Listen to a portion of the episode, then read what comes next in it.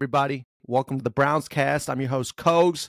We got a big game, not a huge game, but an important game, a game where we can shift the culture and the energy of the team to move into a dominant rest of the season. It's an important confidence maker, this game. All right. Massive favorites, which we'll get into in a second. But I want to start off with a few words from Bernie Kosar. He just posted this on X, formerly known as Twitter. And those Bernie Kosar vibes are second to none. I mean, second to none. If you're not watching this and you're just listening, you got to just picture what his face looks like. I'll play it twice. Here we go. Bernie, kick us off.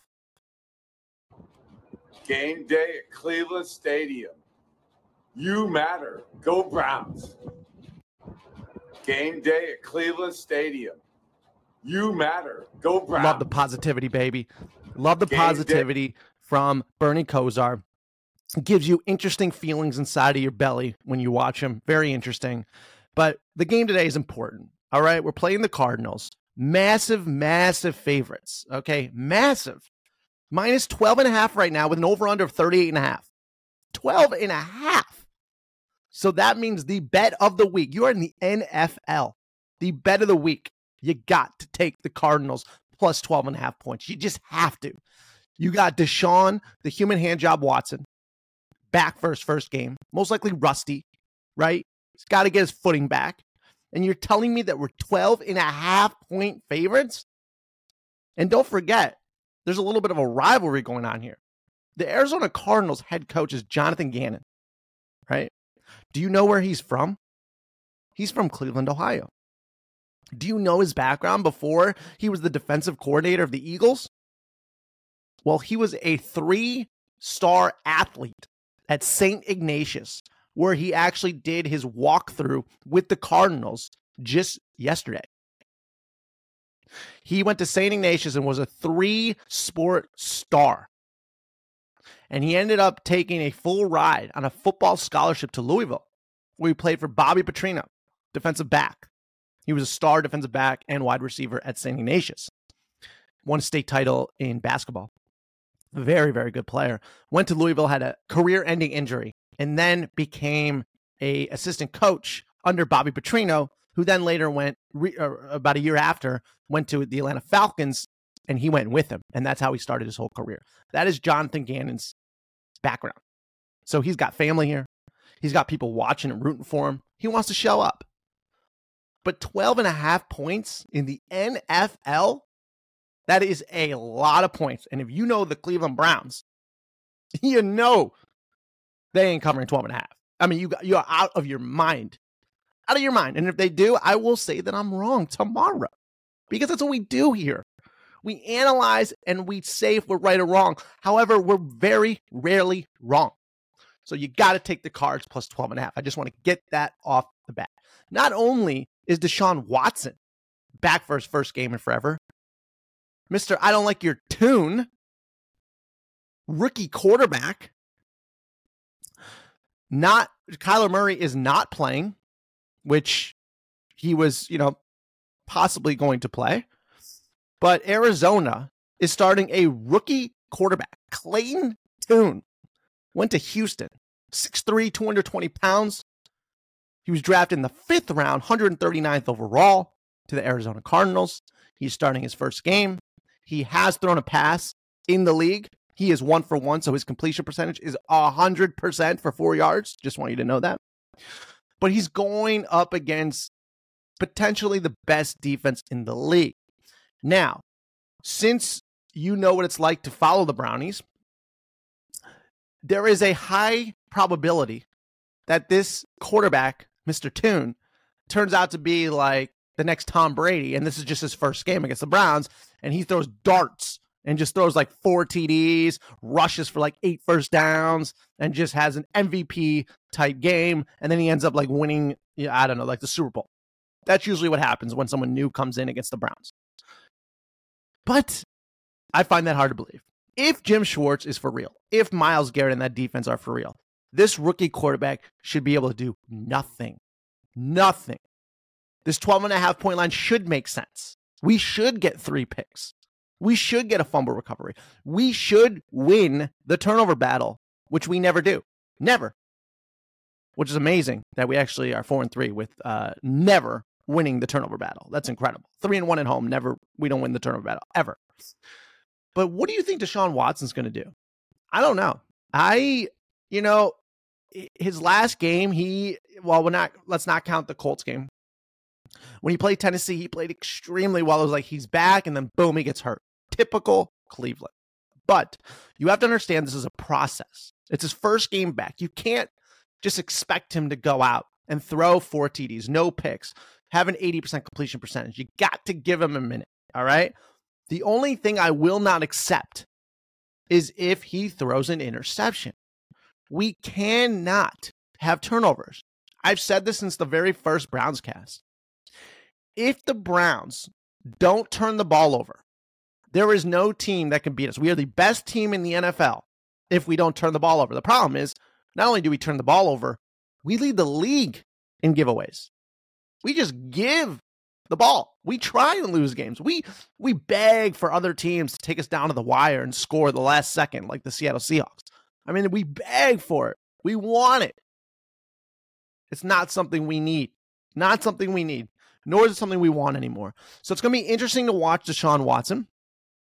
And let's get into uh let's get into some of the. You know what? Before we get into some of the stats and the depth chart and all that stuff, let's play uh, the NFL game preview, uh, which we want to play for you here. Now, this is, I think, before Dobbs was actually officially traded in Minnesota, so it might be a little outdated, but still want to play it for you, give you some context on what's going on. It's a little four minute, 50 second clip of what to expect for the preview of Arizona Cleveland this week.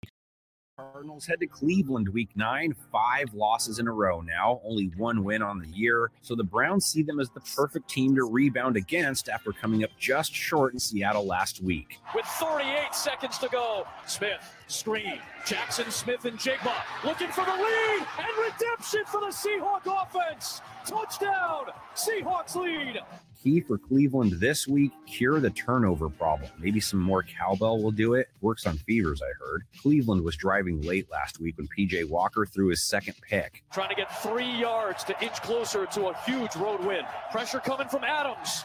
And that's batted, and it is picked off the interception at the biggest moment. He also lost a fumble. Cleveland 17 giveaways on the season, most of any team. Seattle bringing extra pressure, and Walker gets it. The ball is out, and the Seahawks have it. Defense 10 takeaways in eight games. Not bad. None last week, though. Have to play the waiting game to see who Cleveland starts at QB this week. Still waiting on Deshaun Watson's shoulder. If it is Walker again, he did connect on a couple big pass plays, threw for close to 250 yards on eight yards per attempt. Floater, Cooper adjusting, and he hauled it in. The two picks left him with a sub 60 rating, though. He leaned on two guys for most of his passes Amari Cooper, 89 yards. On third down, Walker floats it. Cooper, same spot, same result. Tight end David Njoku, 77 yards. Another pressure play, and Walker delivers on target on his way to the end zone, and it is a touchdown. Either guy could have a big Arizona secondary based on the body of work. A 101.6 rating allowed to tight ends, a 104.1 rating allowed to wide receivers. Third down pressure. Quick throw over the middle. Zay Flowers, so slippery. The key to Arizona staying competitive has not been good defensive play. They rank near the bottom in points per game allowed, 31 points allowed last week. Run to the left. Edwards bounces outside, cuts it up, and darts in. Offense really hasn't been much better, which is why they decided it was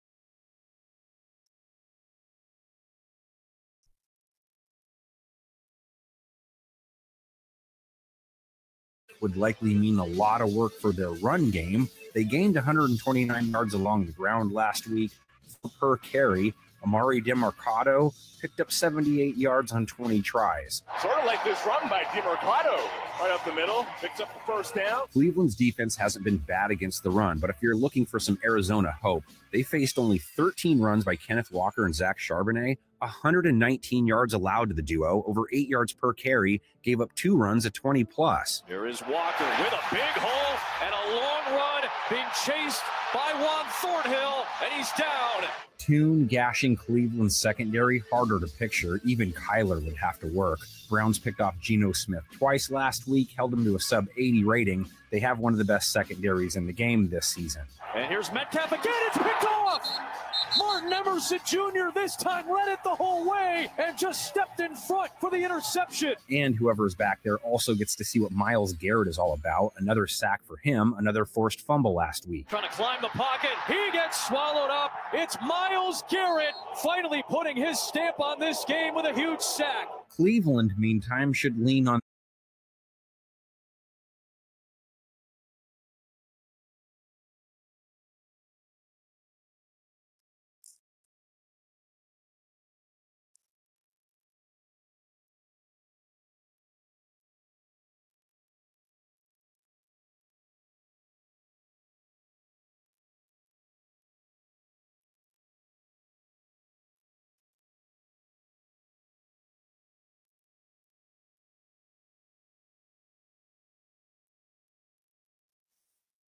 All right, so that's the preview for you. So, I, I, my biggest concern though is the Arizona running game against us. We do let up big plays. That is a huge, huge concern. Um, I I just worry that you're going to see these runs of you know 20 yards and you know whatnot because uh, the truth is they have a decent running game. When you have James Conner, who's got 68 carries for 364 yards, he averages 5.4 yards a carry. I mean, 5.4 he, you know, he's kind of one of those guys where he just darts out and boom, it's a gain of six, right? It's got five big runs, 72 yards a game. We let up big plays for how good the Cleveland Browns defense is.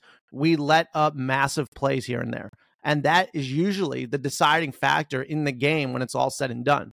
We stop them that we stop teams, they go three and out for like five drives in a row, but then we let up like a 30 yard bomb or we let up like a 30 yard run. I mean, it's crazy. So I worry about James Conner and uh, him breaking some runs. Uh, they got Marquise Brown, a wide receiver, Michael Wilson, Trey McBride, um, uh, Rondale Moore. So, you know, it's all going to come down to is this rookie good? And that one throw that he did have uh, against uh, when he threw that one ball that was four yards. I know it's just a one four yard pass, but it looked like a bullseye. It was a dart. I mean, it was an absolute dart. I mean, I don't know what to say. It just looked like a good throw. I could see this kid turning into something, but it's his first game as a rookie against the Browns D. Jim Schwartz, they should be able to stop him. I mean, it should be like easy. So I don't know. And Kyler Murray's not there. Thankfully, he's really, really good. Um, so here we go. Also, the fact that it's a road game against the NFL's top ranked defense might sway Gannon. So that's keeping uh, Murray there. Browns rookie receiver Cedric Tillman has been uh, conspicuously conspicuously absent from the Cleveland's game plan. But as you saw, Bell is out, so we might see Cedric Tillman get some more playing time. And he looked pretty decent in preseason. You know, he could be good. He could be good. Don't forget, him and DTR were the duo in high school. DTR threw to Cedric Tillman. Not that DTR is playing, just find that interesting. Um, so again, Gannon is a Cleveland native, and I just think that it's going to come down to oh Newsome is out. That's big. That's huge. So really, it's going to come down to what can these Brownies do with Deshaun Watson? Can Deshaun Watson get back to that Tennessee form? I think he can, but I think it's a process. Can he not throw a pick? That's the ultimate question. Can Deshaun Watson play an entire game without throwing an interception? Can he also not get sacked five times? Because the uh, unusual thing about the Cardinals is that they have like 10 players with one sack. Very rare. They have a ton of players with just one sack. It's like, it's crazy. So many different players can sack the quarterback. Multi-dimensional defense. You know, they got a great front seven. They can wreak havoc. And Deshaun Watson holds the ball longer than most quarterbacks, and he can, you know, be sacked a lot. And we have some banged up, uh, we got some injuries on the offensive line, no doubt about it. Jedrick Wills was really hurt last week, played through it, but was really, really hurt. Okay, we got a banged up team. So Jerome Ford, Kareem Hunt, Pierre Strong looking better and better, no doubt about it. Can Amari Cooper keep balling out? I mean, having some massive catches. Are we going to use David Njoku properly again? Tell me. Are we going to utilize a tight end who every time he's involved in the passing game does extremely well? Whether it's a tight end screen, whether it's a, a dart up the middle, the guy breaks tackles. He is excellent.